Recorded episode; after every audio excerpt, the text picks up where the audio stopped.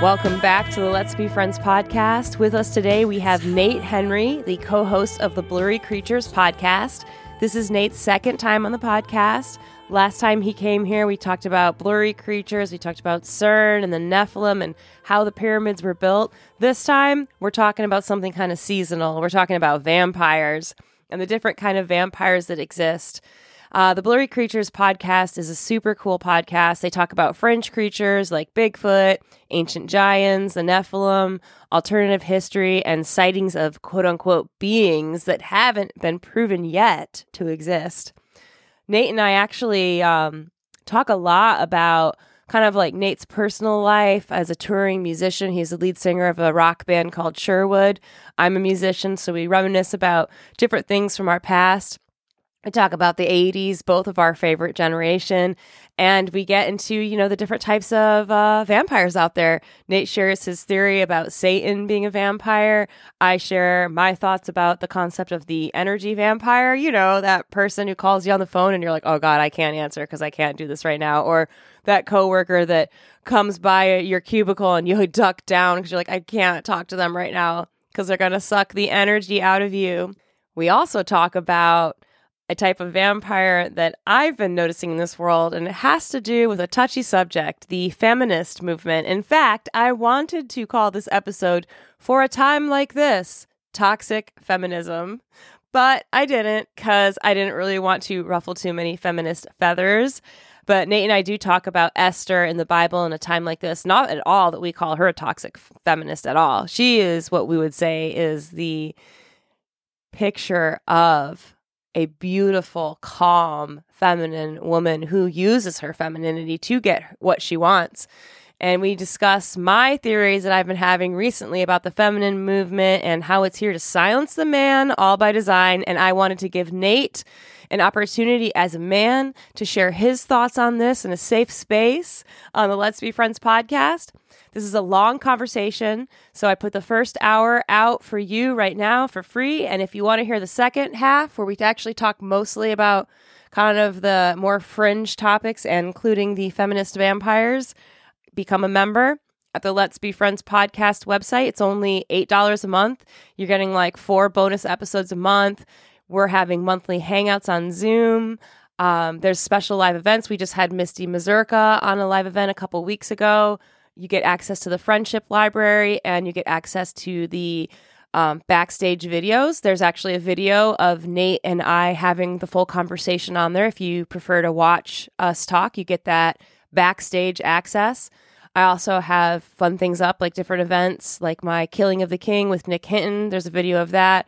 I have my 5-part workshop, Leaving the Cult, Exposing Culture and the Occult, for viewing for members. It's an awesome way to support the podcast. I can keep it ad-free, except for my little infomercial now. But if you enjoy this conversation with Nate and I, head on over to the Let's Be Friends podcast website and sign up. And thank you for being a friend. Love you. Have a great day.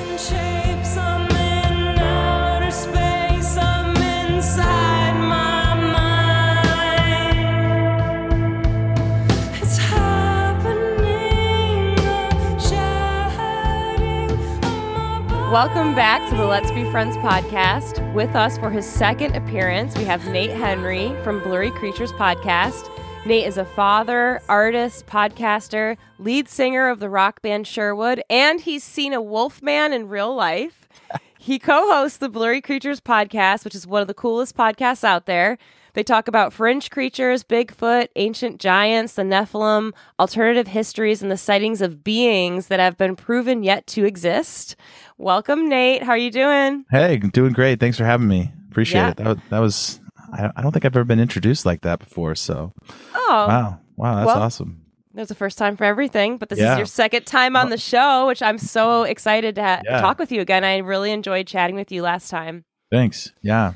I'm usually doing that to other people. So listing their accolades. So it's cool to be like, yeah, we're doing something. We're doing something with our life. You guys are. You guys are really doing something with your life. Like your podcast hit the top Apple charts recently. That was impressive. Yeah, that was wild. This summer we had a really crazy month. a lot of Instagram influencers were sharing our stuff, and then we kind of hit the, I think we hit 55 in the US, which was bananas. Can't believe it. You were, I feel like you were above Joe Rogan even. Well, I don't know. I think Joe Rogan is mostly on Spotify because of his Spotify deal. So we were up there with like, yeah, we were up there with like the Office podcast and yeah, and like Conan O'Brien and all this other stuff. So it was crazy. I totally used to watch Conan O'Brien when I was in college. Like I'd come home from waiting tables and like I'd put Conan O'Brien on. I had a big crush on him too. Which looking back, I'm like, oh gosh, Kara, that he was such a redhead. Yeah. Hey, what's wrong with redheads? I'm just kidding. But he's like. He's just had that great self-deprecating humor, and you just couldn't help but enjoy him because he always made fun of himself. So, and the way he slid on stage too, kind of like spin around. This tall, lanky, goofy guy. I thought he was the best of all the. I don't understand why he didn't, but you would know better than me why they choose these. Like, even Colbert types that are just like, oh gosh, robots. Like, Colbert's he's straight up like a robot. Like if there's a cyborg out there, like on the talk shows, it's him.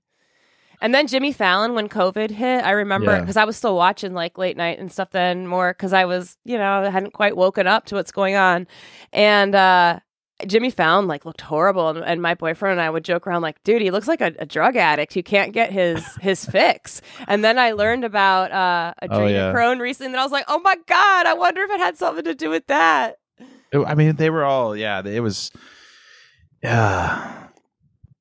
like we hit the last generation of like before all this crap, like the 80s kids growing up. I mean, there was like media, but some of it was controlled, but now it feels like most of it is controlled, and there's like a few voices in the middle. And I think it was the opposite when we grew up. It was like, there was some programming and there was some like obvious, controlled narrative, but for the most part, there were still people who could speak through it and do their own thing, be creative. But as fellow artists, you can get a sense of that. You can smell that in the air, and it just feels like, man, everything's so contrived now, and like nothing's creative. And it's funny, you grow up with bands like Rage Against the Machine, and it's like they're the first band and of all these bands to be like, you need to do this, this, this, and this. And it's like comply with the machine is and they're Rage Against the Machine. Yeah. It's such a joke. It's frustrating. Like the punk rock bands of our like growing up, like they were. They're supposed to be rebelling against the system. And then they were like the first bands to say, like, do what the system says and then buy our ticket at Ticketmaster. And, it's like, you're just propaganda. Like Travis Barker married to a Kardashian now, like so total weird. Sellout. Yeah. And that was Blink-182, right? Yeah. They're back. They just came back. So yeah, I went and saw them in concert the night before I took my SATs. I was like, I really? Didn't care. Yeah, I remember I was in high school. I was like, I don't care. Yeah, I saw them once too. They were they were cool in the beginning, but then obviously they kind of. It's like everything that just like gets everything. Yeah, no, it's like a band. So many bands you see, they put out like a couple were like really amazing albums that were like from their heart, that they were like really like had their emotions and put their life into, and then they sign a record deal with a certain label, and all of a sudden they're pumping out this overproduced music that definitely, and they're being like used as part of the music industry machine to promote agendas or they kind of, that's what like I think kind of selling your soul is like. Now you have to promote what who's paying you wants you to and in your music, and even the frequencies, how the frequencies have been changed and the auto tuning. Like, do you, as a musician, do you listen to the radio? What do you? It was hard because there was so much music discovered when we were on the road. Everyone was always had some new band that they were listening to. So it was like this cool place to like, not only were we playing with cool bands, but we were like hearing everyone was swapping all the bands that they were listening to. And then once we stopped hitting the road and the band kind of fizzled out, I just don't have that network of people that are like, hey, have you listened to this? Have you listened to that? Yeah. But the weird thing is just like the scene isn't the same as it was when even at the beginning of the internet age, it was like, I mean, I see all these flyers for these like bands. I'm like, there's like no new bands on this list. Like, these festivals are basically everything we like right in college and out of high school. Like all these bands are from like the 2000s or the late 90s. Like nobody's breaking into this. Like, I don't, maybe it's just a nostalgia bill. So I maybe it's just, maybe it's just that, but it feels like people don't, music doesn't hit you the same. It doesn't change your life the same. It's not the soundtrack to your life anymore. It's just something that's on in the background. I remember in high school one day I guess I was feeling really depressed and I just couldn't go to school. So I drove up to school and just kept going and went for a drive and put Melancholy and Infinite Sadness on and just listened to Smashing Pumpkins and sat and parked my car in a dead end and just felt the, the teenage angst. Music touched your heart and really meant something. And now it's I live in Austin, Texas, and a friend offered a couple VIP passes to the festival, and we're like, oh wow, awesome. And we took a look at the lineup. We're like, oh no, I don't want to go. I don't like any of these bands. You can't even give me a free VIP backstage pass to go see Little Nas, and I don't even know the names of these bands to go and they're men wearing dresses and butterfly symbols and just crazy. It's all the stuff that I'm calling out in the secret societies. I'm I see through it all. It's really sad to see the decline of of the music industry and really the entertainment industry, the late night TV, all this stuff like Saturday Night Live. I have not I kind of never thought it was really that funny, but I used to like this stuff, the old stuff a long time ago. And now it's just so obvious that it's a propaganda machine. There was the cast there. You had Mike Myers and Chris Farley. There was Living in a Van Down by the River. Yeah, David Spade. You had some of the greats. I can't even believe it. And there was just stupid things stupid skits like Toonsis the Driving Cat and just the dumbest stuff with And it was hilarious, Deep Thoughts by Jack Handy and all. I loved that era because it was just it wasn't even overtly sexual. It wasn't Hollywood. It wasn't political. Yeah. It was just completely nonsense, and you just laughed. You just laughed so much because it didn't have that. There was no message.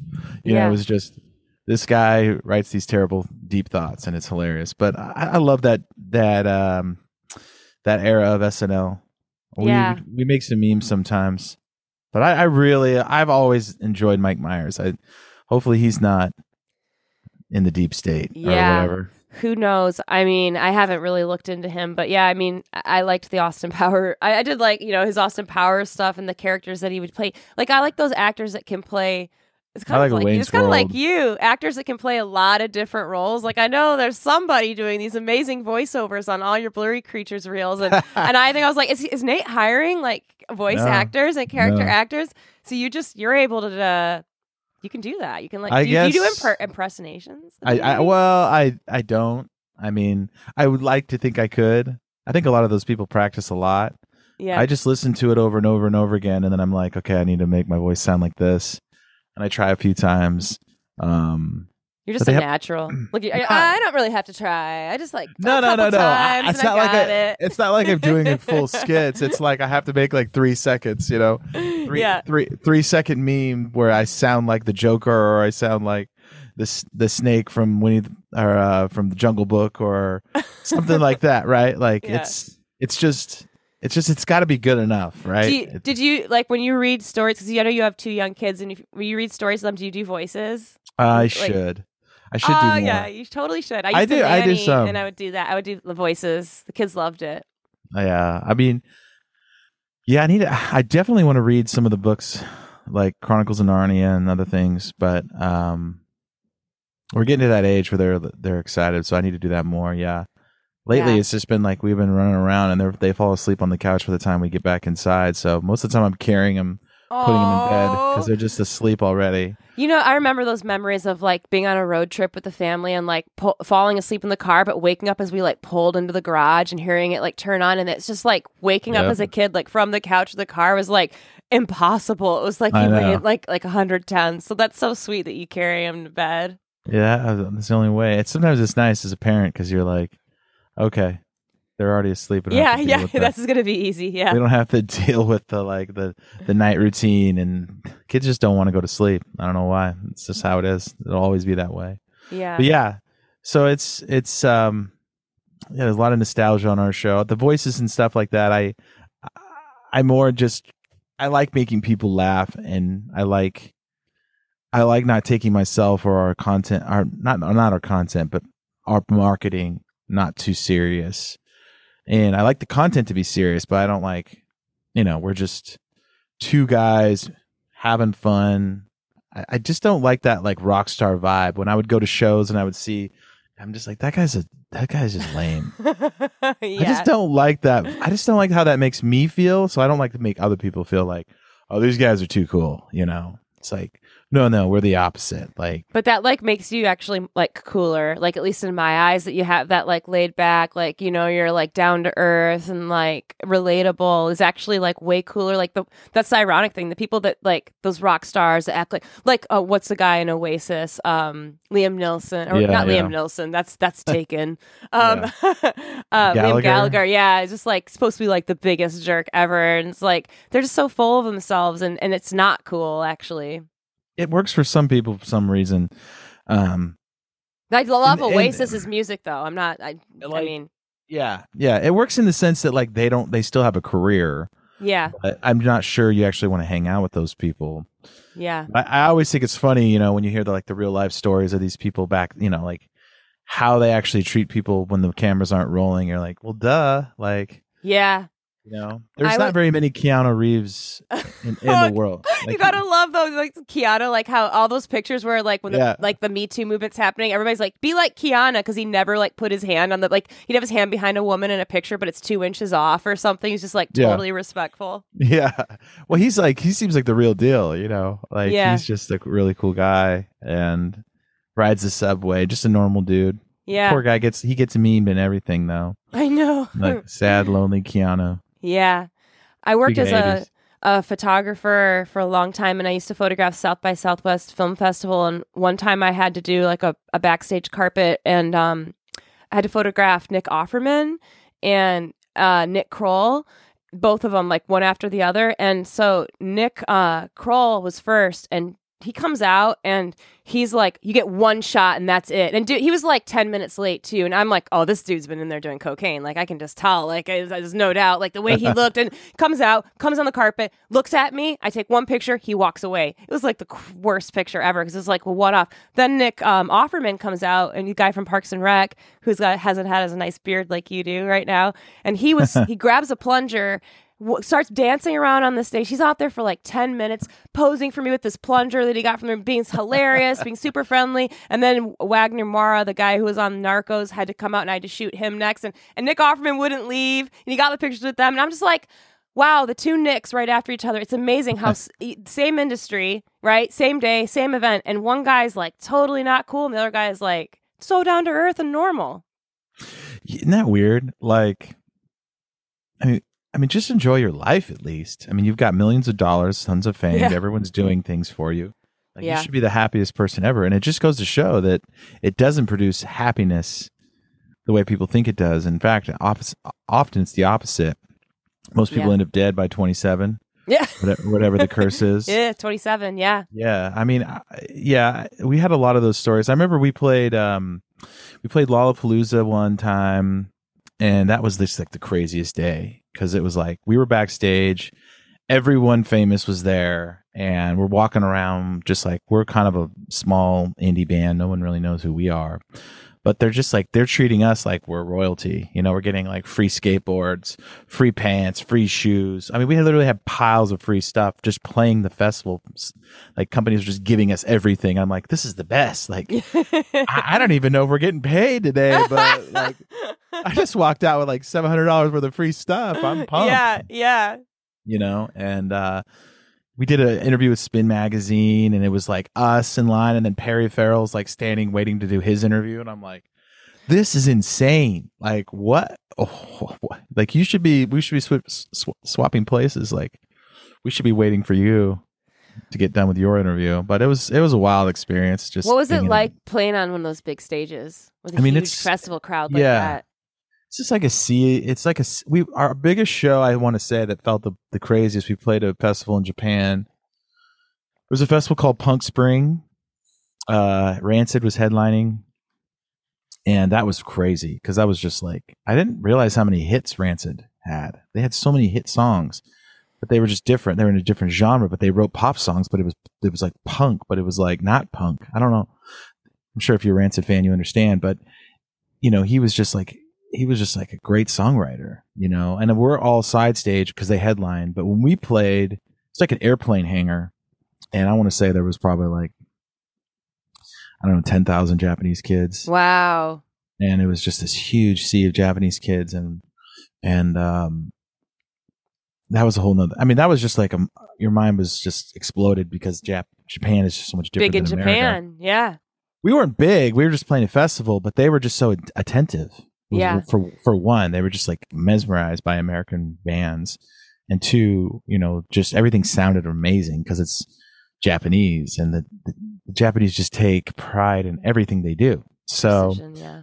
Everything sounds good, everything looks good, the lighting's good, the crew is nice. There's not a broken cable. There's not like a dirty state. Everything is just the bathrooms awesome. Are like amazing. Yeah. Yeah. That's what I always judge everything on. The venue bathrooms are the worst. Oh, the worst. America is just like, I see why bands want to be big in Japan because it's just so nice to go over there. They just treat you with respect. Everything's clean. I mean, you're walking around Tokyo. There's no trash cans, but there's no trash. And you're like, what does it disappear? Like, what are they? Where does it go? I don't understand. Yeah. Just, I mean, and they just don't make any. Yeah. Yeah. You don't think you're going to fly to a foreign country, and that's the thoughts going through your mind is where's the trash cans? Yeah. Where are the New York? You just throw it on the ground, you know? Yeah. Everywhere's a trash can in New York. Yeah, exactly. And so that was cool. That was like our biggest show. Lollapalooza, we played early. So it was like we played at like 12:30. Yeah. So we were like one of the first bands to play.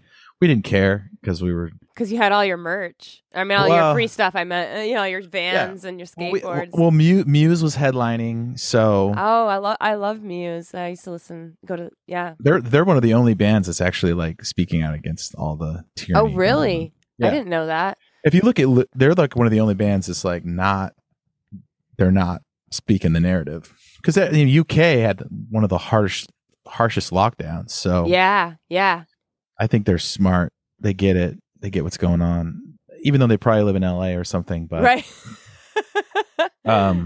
They actually have some pretty anti-lyrics. So I think that's cool. Not many bands are willing to do that because they're so afraid of offending their fan base that we'll say whatever we have to just to make sure you keep buying our stuff. But they did. So that was cool. There was a bunch of bands that day. It was like a huge. You know, you play in Chicago and there's just like this huge field and there's like a stage on one side and a stage on the other side. So people just go back and forth. But it was massive.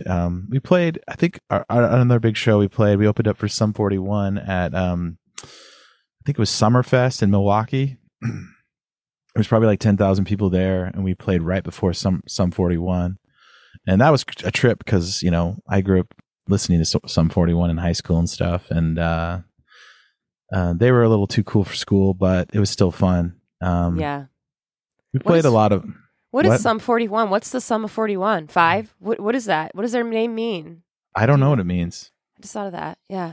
Huh. Interesting. Yeah. But you know what I'm talking about, right? Yeah. Yeah, I know what you're talking about. I was just thinking they're a big band. They had that. It's all these things we don't really think about, but just like, wait, what's the name mean? Who knows? Because I think they were just like a couple of goofy kids from Canada that got big. I remember they put out this in high school. They put out this video, and it was just them driving around Canada shooting people with squirt guns. So I think they were just a bunch. I love Canadian man. Canadian. I grew up in Michigan, on like a couple hours from the Canadian border. Yeah. Most of the kids, half kids in my school, are Canadians. I think Canadians are wonderful people. They're funny. They're different. And Canada really supports the musical arts. Like they give grants and stuff. Like I don't know if you know the band Broken Social Scene, but I was always a big fan of that. Yeah, big fan of theirs. And like they would always talk about how like they got grants and stuff. And I think Arcade Fire too. They're Canadian, right? Mm-hmm, yeah. Yeah, a lot of great music came out of Canada. Avril. Oh yeah, Avril. Yeah, a lot of fun theories about Avril. That was like one of the first times I ever heard someone say, "This is a clone. There's clones out there. Look, what happened to Avril Lavigne?" Yeah, yeah, it's funny. A skater boy got her. That's what happened. Yeah, exactly. I have a funny story about Canada and one of the dudes that we brought on tour. He booked our band in Vancouver way before we were anything, and we did this tour. We were doing some tour and we needed somebody to come on the road, and like there was a sponsor. They wrapped our RV and they had like a budget, so we're like, "Hey, man, wow, you want to come out?" Well, this is the MySpace days. Yeah. So yeah. MySpace got the sponsor. That was the only reason we worked with their labels, because they could just go to sponsors and be like, "Hey, here's $200,000, you know, whatever, do whatever you want." And like, okay, so he came out, but then he became sort of the who's the TRL guy? Oh, the Total Request Live. What's his name? I picture his face with the brown hair. Yeah. Oh man. Are we Googling it? No. Are you? Oh, I can't remember. I'll Google it. You talk. But he had his own. There was like a Total Request Live. He ended up becoming the VJ of this Canadian show that was just like TRL, and then he became this huge celebrity. I'm talking to him years later. He's like, "Yeah, I'm living in LA, married to a celebrity," and blah blah. Carson Daly. Yeah, Carson. You know what Daly. I did? I googled TLC like 3 times, and I was like, "Why is TLC coming up? Why is TLC?" And I was like, "Oh, Kara, TRL." Yeah, TRL. There he is, Mr. Daly in his forehead. Yeah, he's got. Dude, he has a huge. Look at this. I'm gonna share my screen. You just got to see this picture that came up of him. Is this him? That's him. Look at him. Carson Daly. Look at that hair. Look at that. Yeah, that hair and that forehead. I mean, that's a elongated skull. Yeah, he.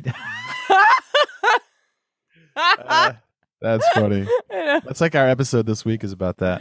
Yeah, but my buddy became the Carson Daly of Canada. He became a huge deal, and it was so weird to see. Like you were just like passing out stickers on our tour one year, and then the next year you're like the biggest VJ in the country. But he was a good-looking guy. He was a good-looking guy, tall guy, really nice and well-spoken. So we knew that, you know.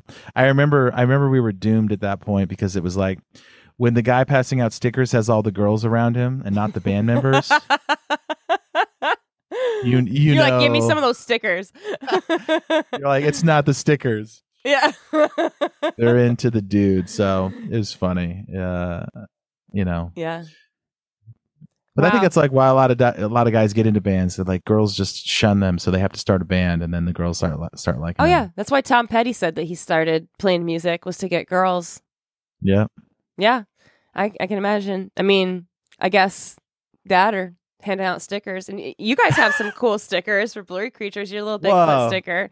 Speaking of, right? Did you do that to get the girls? Hand out the blurry stickers? Is it? No, I'm trying to get away from girls. Yeah, that's where I'm at in my life now. Yeah, you guys are popular. Like I came to your you have memberships. Everybody become a Blurry Creatures members. There's silver for 7, gold for 15, and gold you get to watch movies with the members. You get to go to members hangouts, the Zoom hangouts, and I went to your Zoom hangout last time. You had a lot of people on there. You guys are popular. It's you can't fame just follows you. You can't. No stickers. I don't think it's the stickers. I think it's I don't know what it is.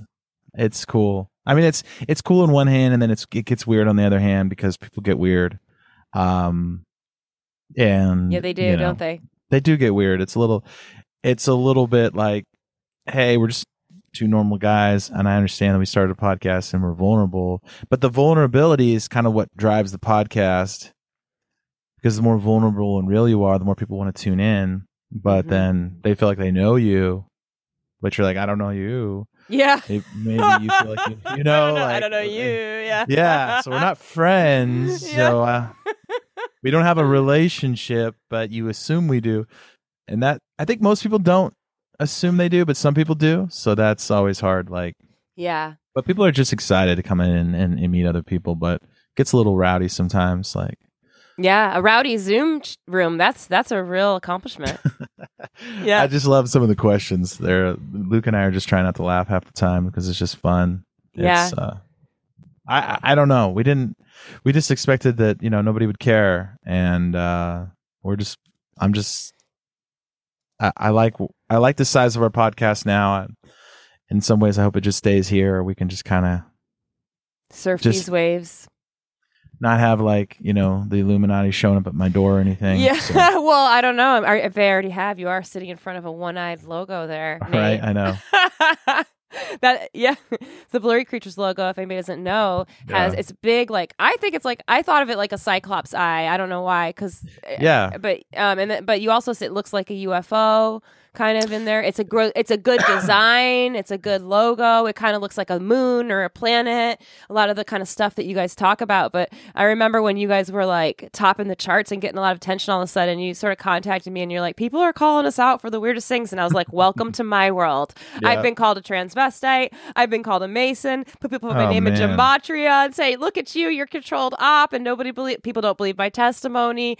And she's got pink and blue and all that, da da da. And I'm like, okay, the symbolism stuff. I call it symbolism syndrome, which is kind of ironic because Not So Secret Societies calls out a lot of symbolism, but when people start applying it to just like the normal people like you and I, it's just like gone too far. Yeah. No, I get it, and that's kind of why we stay in our lane and we ignore most of the stuff. And you know, some people get on, and we had that happen to us a couple times, and you know, just because obviously there's a lot of. You know, I came from the music world and Luke came from the entertainment world and he's got a couple famous brothers. So it just gets a little weird sometimes because people think that there's automatic association and they dig. And I think a lot of people just, they really want to have a voice and they want to have a channel, but they don't know how to get it. Yeah. Right. They don't know how to produce content to get what the thing is they want. Okay, cool. If you want to have a channel, you want to have a podcast, you want to have some place where you can air your voice and your opinions and you want people to listen to you. Sure, that's what everyone who starts a podcast wants, right? That's why you start a band. That's why you start a podcast. You know, it's not a bad thing to want that, but either you're like crazy like Alex Jones and you just rattle off wild stuff for 2 hours and people love it, or you smoke weed and you go on the Rogan show and you kind of a pseudo intellectual conversation, you know. Yeah. But even him, though, I think he's really good at interviewing anyone. But I think people they get lured into these things and they want it, but they don't know how to get it. So they try to manufacture drama. Yeah, yeah. And they think everyone's going to come to their page and then follow them. Yeah. But it's like that doesn't work. I mean, it might work. A few times for a moment, and they also might backfire on them and make it look insane. Like I've had people make story threads about me before, and I'm like, it's just exactly what you're saying. They don't have any original content to make or anything original to say, and so they're like trying to piggyback off, I guess, like me, like kind of having a following or whatever. And, exactly. And then literally, I'm just like, take one look at that stuff now, and I'm like, they look insane. Like literally, like I did channeling. I worked as a channeler like 2 years ago, and I did, you know, some psychic channeling readings for people, which they were all very happy with it. I was great at what I did. I don't believe in that or agree with that anymore. But, you know, service is rendered and complete. And literally, like last week, some girl like goes like playing her guitar on her and making a story. It's like, Kara Mosier's a scam artist. She owes me a refund for my channeling session. I'm like, these people are unhinged and like mentally not well. Like wow. It kind of backfires, I think, like sometimes. Yeah. They're doing every time. Yeah. Yeah. Yeah. I just think there's a better way to get the things you want in this life. And even then, like we were saying earlier, even if you get them, even if you get what you want, it doesn't guarantee you to be happy. So I really think the hardest part is to find the place of when you get to the diminishing returns. Like, what is it you really want? Like, I want to be a real estate person, or I want to do this and that. Well, there's a certain point when you have too many houses, you know, there's a certain point when you have too many fans. There's a certain point when you're too much success. And I think a lot of people just don't think about that stuff beforehand. So Luke and I try to do a lot of self-deprecating stuff because it's like, we don't want to be like, we're a know-it-all. Come to us to learn everything. And we're like a know-it-all podcast where you tune in and so we do get a lot of haters like these guys don't know what they're talking about. Yeah, we say that. Like, we don't know. That's like what we lead with, you know. We don't know everything. Like I think we just have the most fun. That's it. I love that. We just have the most fun. Amy and I say that a lot, like especially Amy does. She'll be like, we're dropping breadcrumbs, and Kara and I are just like on the secret societies, not so secret societies. Like we're just like talking because we're interested in things, and like we do our research and stuff. But I can't say that I know the truth here. I learned that only God knows the truth here. Like I'm just here to kind of like think about things and question things, and like you said, have fun. I remember one of the funny things about, we were chatting a couple months ago on the phone because somebody had messaged me like, oh my gosh, Nate's co-host Luke, he's part of the New World Order. Look at this picture from 5 years ago and look at the hashtag, it's NWO. And I'm just like, kind of like messaging. I was like, dude, like this is, what do I say to these people? And you came back around and you're like, it was about the Wrestling Federation, the hashtag. And that was so funny. Yeah, these people have no idea. They just assume. They're desperate. They're just digging so deep. And I'm like, do these people digging into us, or like these other people, what about their lives? Like, are they just like not even like involved in their own life? They're just like, where do they have the time? I know. And I think some ways it's just, you know, you have to kind of ignore it and move on. And we did. And we have. I mean, that's this. Luke's like, look, man, I've been getting heckled for years, given my family's connections. So I just ignore it and keep going. And that's what I do. And that was good because for whatever reason, our band just had a really polite, for the most part, polite fan base. We didn't have a lot of trolls. We didn't have a lot of haters. We had some weird stuff happen to us, but I wasn't as prepped for like, oh man, the YouTube comment generation, you know? It's just some of the nastiest stuff in the world's like written in YouTube comments for some reason. But it reminds me of like, there's a good way to handle it all. We had, on my old podcast years ago, we interviewed this guy, Ken M. I don't know if you know Ken M, but he's sort of internet famous because he did reverse trolling on the internet. Oh. He would be the first to comment on anything, and he would make a dumb comment on purpose so that other people would troll him. And then he would post like what people said about his stupid comment on Reddit, and then he blew up because he basically act like this very ignorant old man, and he would like had like a picture of him and this horse or something, and he's like he would troll the articles, you know, like and they were hilarious. Like he would just say the dumbest stuff, and people were just so mean to this guy, and then he would post a picture of what people would reply, and it blew him up. So he was like a reverse troll. I love that. That's a great strategy. I think I'm going to try using that. Well, it's like, it's just, you know, it was just a genius way to go about it. But it was, but I think people I think because they're behind a screen or whatever, they can say whatever. Oh, keyboard warriors. Yeah. Yeah, and it's put your face out there, people. Like that's the thing. They're like commenting, and people like they're putting their face out and their name out, and like it's like they're just like hidden. Who knows? It could be a bot. Yeah, I think it's just harder and harder. If you're a sensitive person, like it's hard not to read the comments. But every time you do, you're disappointed for the most part. So totally, probably better not to read them and just keep going. Are you a sensitive person? Yeah. Oh yeah. Oh. Yeah, definitely is like. It's like growing up was hard because it was just like, you know, basically just always in trouble for something, always some misunderstanding, always, you know, it was difficult. I think that's why I started an emo band, you know? Yeah. Emo kid, got into emo music, you know, all that stuff. So, but it's a blessing and a curse, you know, you're sensitive, you feel things. You have a really hard time sorting through your own feelings because they're like a wall. They hit you, and you're like, I need to like. And it's easy to fly off the handle when you're an emotional person and just blast back.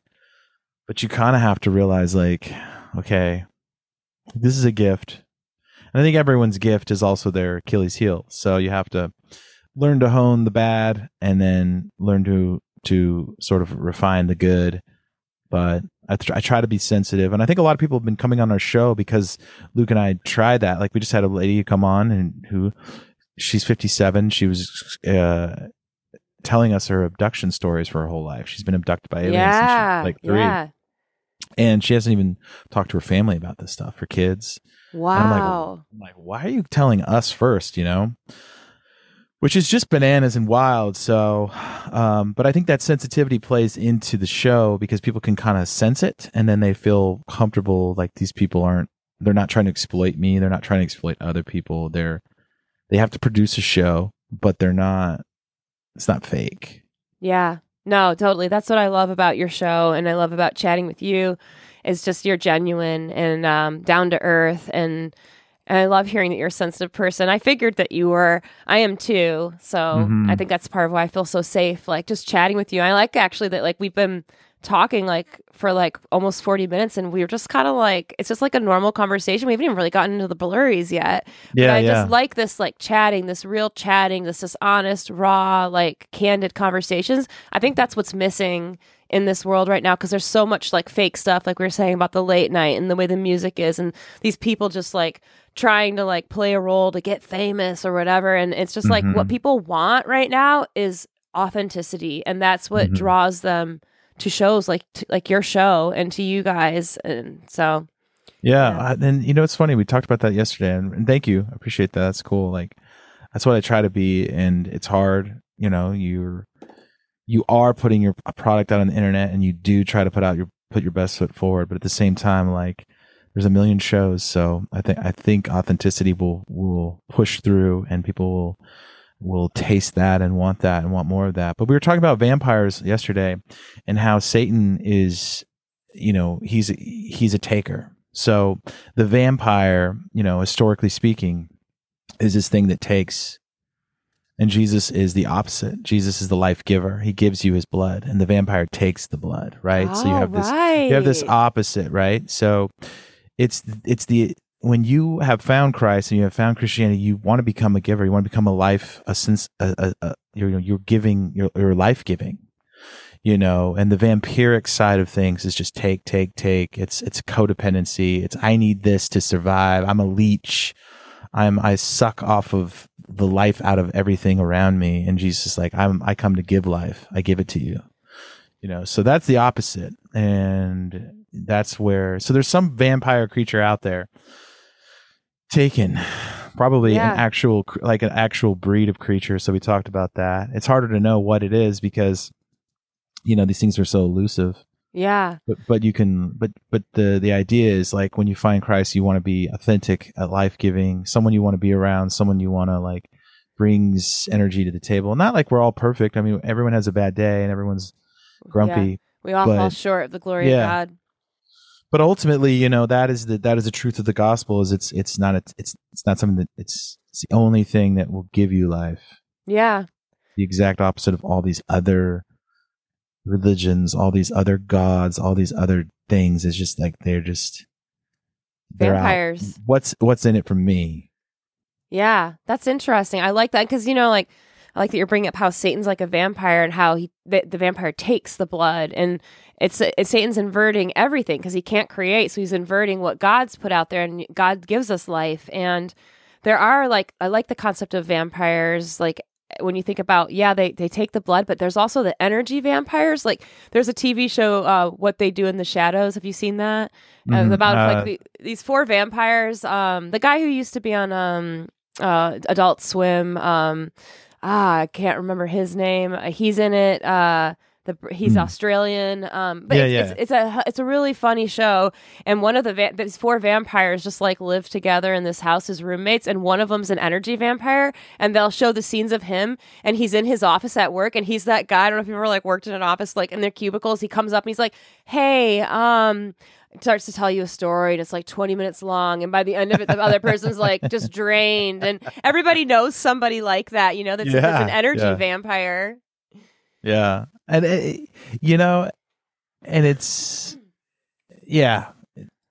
Sometimes it's funny you say that, because sometimes I feel like I can be that way. Oh! It's like I'm a sensitive person, and I want to get to like the heart of the matter, but I don't want to like. Clement. That's who it is. Yeah. That's funny. Well, I love a good deep conversation. So I'm always looking for that, but I definitely understand the like. The difference is usually those people are just they're filling your head with like 20 minutes of a nonsense story. Oh yeah, yeah. Like no, the old, it's like I the don't old guy see you like this at all. Well, that's funny. Well, I definitely know, like, you know, being a friendly person, there's always someone's gonna like, you You know, especially if you like know your neighbors in your neighborhood, there's always the guy that's going to call you. Yeah. Like, or you like walk outside to go walk your dog and you look left and someone's like, I'm going to go right. Or somebody calls you and you're like, oh, I just can't answer the phone with them right now. I can't give them my energy. Yeah. And I think that some ways, you know, I think there's a good and a bad to that. Cause I think if someone's going to call you and tell you real stuff, like, and be honest with you and be like, yeah, I'm going through a hard time and this is why, is different than just like, you know, crying on the phone unnecessarily, you know, or just needing to emotionally. I mean, that was something that happened on the road a lot. And I had to tell a lot of people, like, you know, you're coming out on the road with us. Like, you know, we're all tired and exhausted. So like, if you have drama, like, can you just leave it? Yeah. At home for the week. For the week. Yeah. Like pick it up when you get back. But like, we're not here to like, you know, to entertain you or I don't know. There was always moments that just like, I particularly don't want to get in trouble with your listeners, but you won't get in trouble about anything. Sound like a jerk, but like, so a lot of girlfriends would come out on tour and I'm like, look, we're all like, we don't have time for drama. Like, I'm sorry that you're having a bad day, but we're exhausted. We're trying to park the van. We're trying to load in. We're trying to get the merch set up. Like, we need help from you. Yeah, you're here like on vacation for the week. Yeah. We're here working for the week. No, I get it. It was just like a lot of those conversations, but yeah, the vampire is something it takes, and so I think it's just a good reminder. So we were talking about that, and I think that applies to what we were talking about earlier in the conversation. It's just that, you know. There's a lot of people, a lot of industries, but really when you boil it down to like, what is Jesus actually giving to us and how does that actually make sense, in terms of what the gospel is and then what these creatures are and what people can become and what the darkness is. It's a give take. It's the opposite. It's the mirror, you know, is that this whole side of things is just sucking the life out of everything, and this side of things is like we give and we keep giving. And it's like, you know, the metaphor of, I think, you know, the loaves and fishes. You know, Jesus is continuing to create more. There's he multiplies, and Satan is just seeking who he can devour. Yeah, roaming around like a lion. Yeah, literally looking at whom to devour. Be sober-minded and vigilant. Yeah, like and they do. Practice vampiric, you know, like they not only do they drink blood, but they, you know, they manufacture products from blood. They need people, they consume people. It's their food. Yeah. And that's what the ancient giants were like as well. They would eat people. That's where cannibalism came from. Yeah. In every culture, cannibalism starts with the giants, and people don't know that historically speaking. So if there is like a remnant of a human population somewhere in some jungle who eats people, they got it from these giants that were, you know, usually that had larger populations. And so it's a vampiric quality, and it comes from hell. So I don't know. Sorry, I didn't mean to. No, I love it. No, I love it. This is great. Wild tangent. No, I'm just thinking about the giants and like how, you know, they were giant and they were big. And so they eat the smaller being, which would have been us, right? That's probably like why they want, because they needed to eat. They had they were so hungry. And then but then you think about how, like you're saying, maybe these like groups in the jungles that are still doing cannibalism. Honestly, like, I mean, there's that Bite Labs company too. I don't know if you've seen that they're literally like recreating celebrity meat. Like they're taking the cells of certain, like Ellen DeGeneres, Kanye West. And there's literally, it's like, oh, dude, it's real. I know. This is a real thing. And like, you wonder like why, okay, the giants had a reason, I guess, because they were literally so big. They just had to eat, to be sustained, to not be hungry. But then these groups, why are these groups still doing cannibalism, do you think? Yeah, well, I think it's because it's an occult practice, and it's just something that, you know, their ancestors did. And I think it's, they, you know. Yeah. Sorry, I'm looking at your screen. I know. I just started sharing my screen. Everyone can see that. Disgusting. Eat celebrity meat. This is Bite Lab. I mean, you'd think that something like this is a joke, but then you look at the website and it's like, celebrity. It all starts with your favorite celebrities. A quick biopsy to obtain their tissue sample, and then they culture it and create the meats. And so, look at These are the meats. You get to pick. Do you want to eat James Franco? He's sexy. He's arty. He's artsy. Let's make him salami. Jennifer Lawrence, a different type of Hunger Game. Kanye West, always push the boundaries in taste. Ellen DeGeneres, please welcome the Ellen salami. Dude, this is real. This is insane. Yeah. This is the world we live in now. I think we're way further along in end times than people even realize. Yeah, that is... I mean, yeah, every year it's like... I think that the atrocities are compounding. There's more and more every day. Yeah. And things that you used to be able to do that took you decades now take days. And so it's just going to get weirder and weirder and weirder. But yeah, I don't know. The cannibalism just goes back to the Giants. The Giants were, I think they were soulless beings. And I think they just... Oh, really? I think so, yeah. I don't think they had... I think they were like part human, part Elohim. Some form. Well, the Nephilim would be their offspring. So they would, the Elohim is before the Nephilim. Okay. Yeah. So that was like their fathers were purebreds, pure Elohim, and then their mother would was, Elohim have souls then or no? I don't know. I don't know how that works. Like I don't know if the crossbreed doesn't create a. Maybe they got the soul from the human. Humans have souls. Humans have. You know, we were created in the image of God. Yeah. But these hybrids, I don't think they were. I just don't.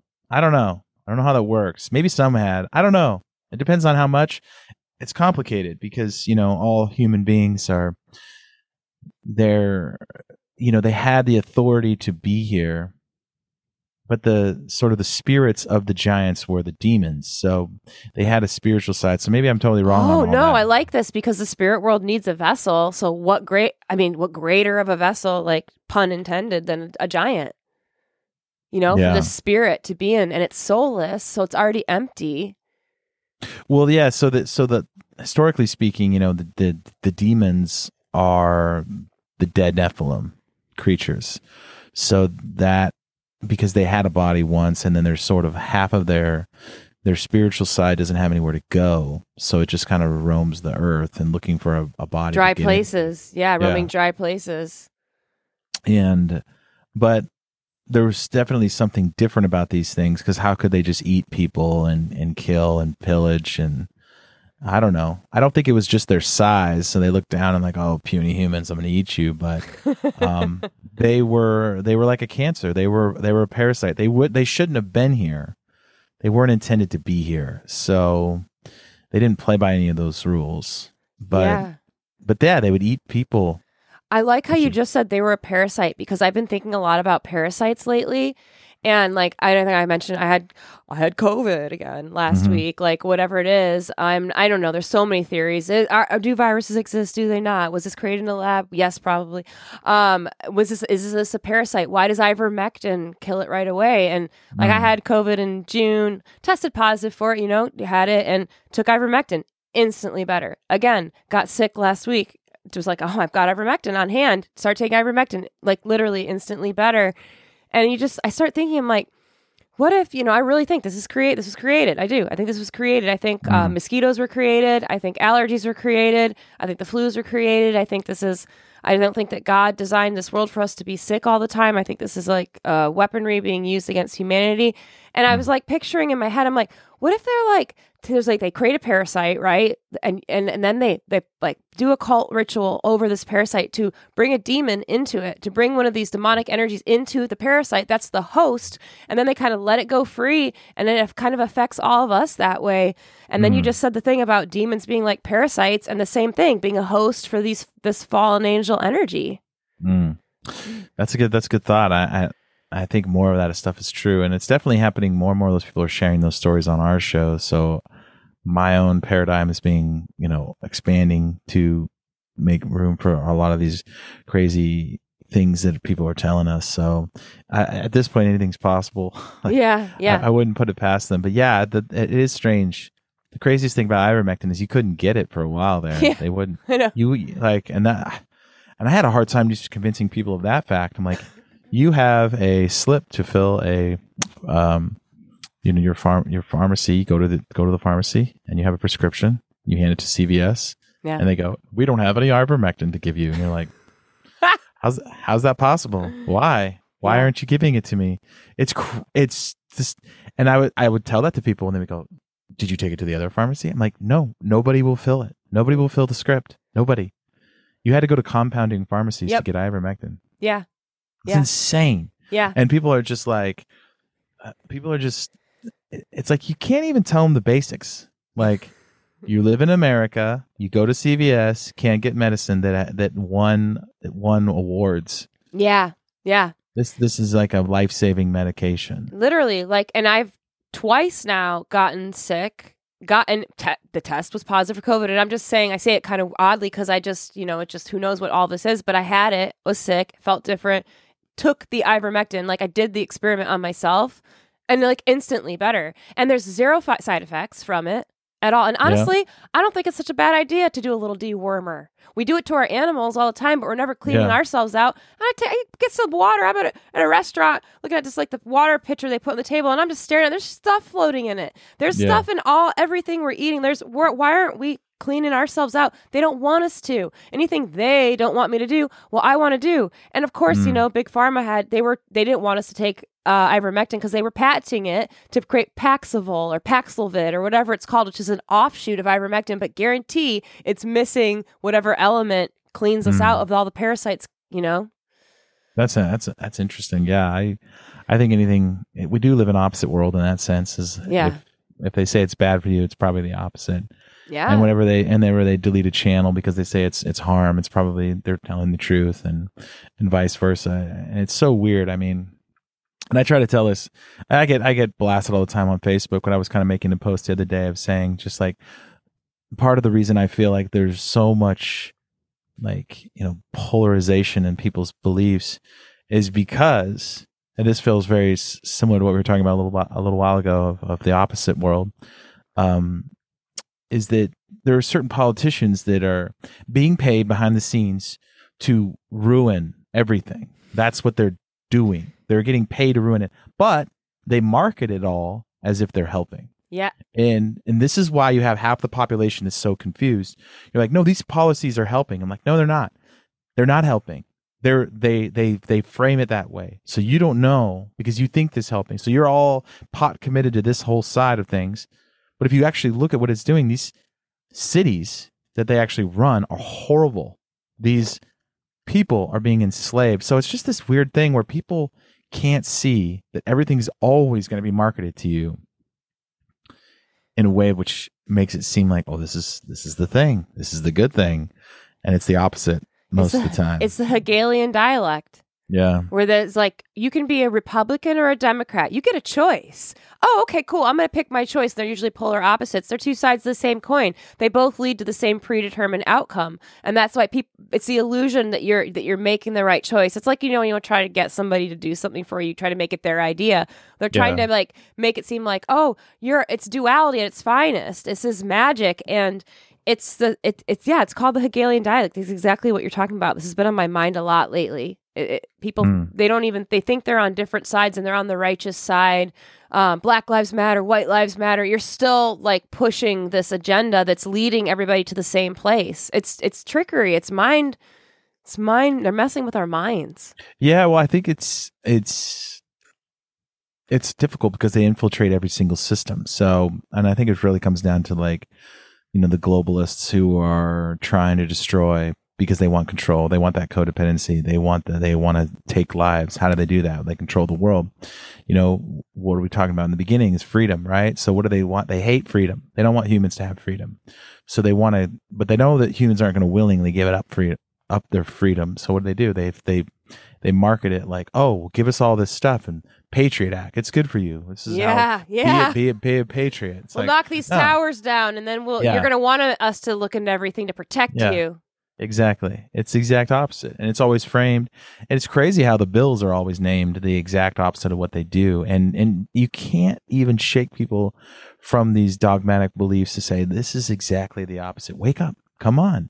Like they're doing that. So I think they infiltrate both parties. But I do think there are some people that aren't loyal to the globalists that are in the Republican Party. left alone, because I think you have a lot of people coming out now. I mean, you had Joe Rogan say, I'm only going to vote Republican. You have that one famous Democrat lady who just said she's not going to be a part of the Democratic Party anymore. I think most people are waking up to this whole other side of things. Yeah, is not loyal. It's not Republican Democrat anymore, but I do think there are some independent freedom pumping people on the other side, but it's getting so bad to the point where even Rogan's like, just don't vote Democrat at all. Yeah. And Democrat. Which but I understand them. A lot of the Republican Party is also infiltrated by, you know, fake Republicans. Yeah. Oh, it's all by design. It's the biggest deception ever. It's just littered in, like, you just don't even know. Like, you have to, that's just why I just like go to God. I just like, yeah. I don't know, my savior's Jesus. It's not anybody here in this world. I used to think maybe there'd be a white hat or something, but. Well, I do think that in terms of politics, it's good to remind yourself that God gives human beings the freedom to govern their own affairs. If you think about it from biblical standpoint, God isn't like down here on a throne ruling, you know. He gave human beings the right and responsibility to that, and he let humans govern their own affairs. Sometimes you had a good king, sometimes you had a bad king, but ultimately I think that God wants to bless a good king. Maybe he even isn't even loyal to God, but he is doing the right thing. God uses that man. That's the tricky part of Christianity that a lot of Christians don't like to talk about, because it's like, well, why do bad things happen? Well, because God gave you dominion and authority here, so he wants you to do things. It's not, he's not going to break his own rules just because they're a bad person in charge. Right. Right. But I do think that there are some people in America left who, while they might not be Christian, they believe in freedom. And I think that's a good thing. And I think that's something that you should get behind. And I think that, you know, that's the wiggle room there where I'd say promote that guy. If that guy's like, yeah, I believe in family, I believe in freedom, and I believe you should be able to own your land, and you can eat a cow. Like, that's a good thing, right? Like, yeah. And all these things are being attacked.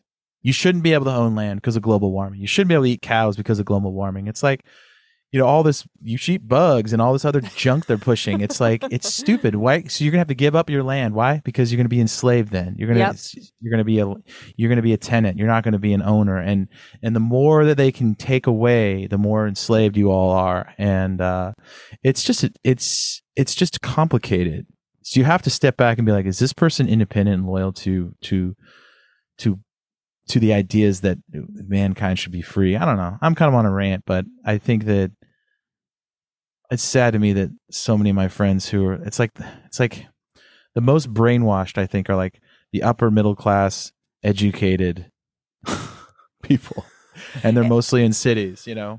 Dude, totally. I totally agree with you. I think about this all the time. It's the white picket fence middle class people that just think, so I'm going to say, their shit don't stink, and they got their doctorate degree or their master's. It's like, oh, cool. You want to brag to me like that you've been indoctrinated and you paid a lot for it, and you're now in this probably debt system too, like for your house and your things, and like even the whole feminist movement, and like I was like definitely like kind of bought by that trick by the feminist movement as a woman. Like, I didn't, you know, I'm 40. I was like, I don't want kids.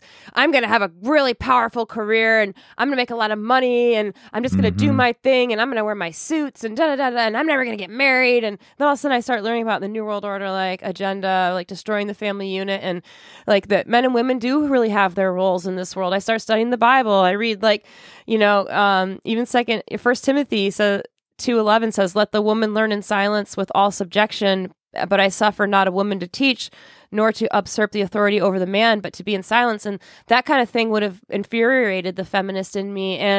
But now I see that I'm like, this was an agenda to silence men, because women really, we have our different roles. Like, women have the womb. We have the babies. A man cannot have a baby. A man is like the protector. Like, he has that role.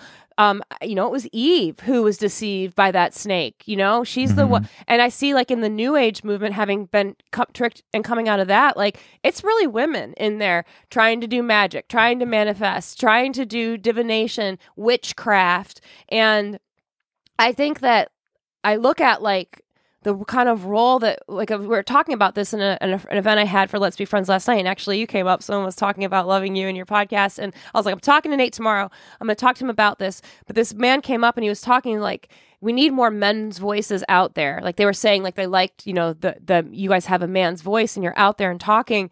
Like, it's almost like this feminist movement was really put out there to, like, silence men. But when you look at biblically, and this would piss the feminine movement off, men are supposed, they're pastors. Women are supposed to listen to the man. Like, that doesn't mean they're not equal or they're not whatever, but we have our roles, and the woman's really like the mother and like the nurturer and kind of the carer and all that.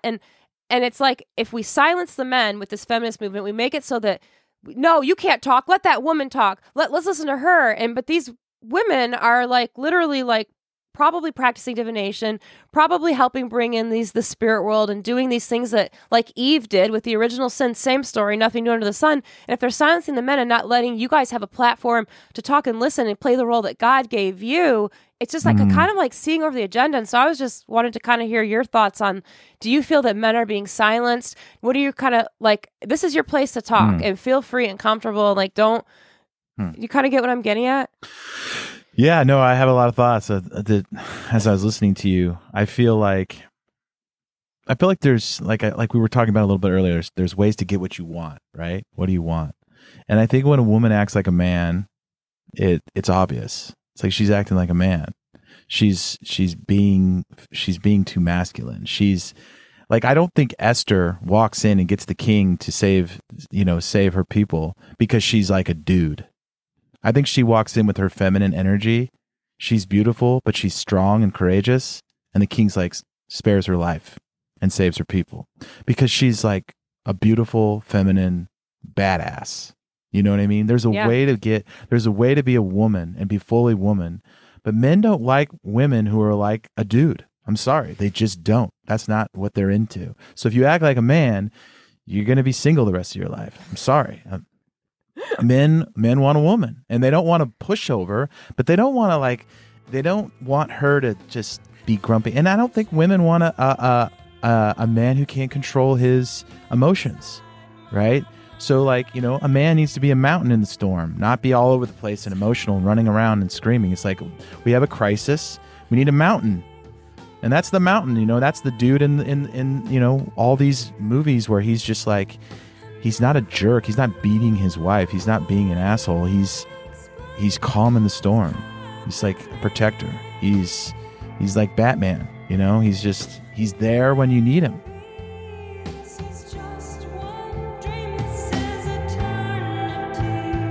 If you enjoyed this conversation with Nate and I, head on over to the Let's Be Friends podcast website and sign up to become a member, and you can have access to the bonus hour where we dive even deeper into the different vampires that are out there, especially the toxic feminist movement. As always, thank you for being a friend and supporting the podcast, and have a great day.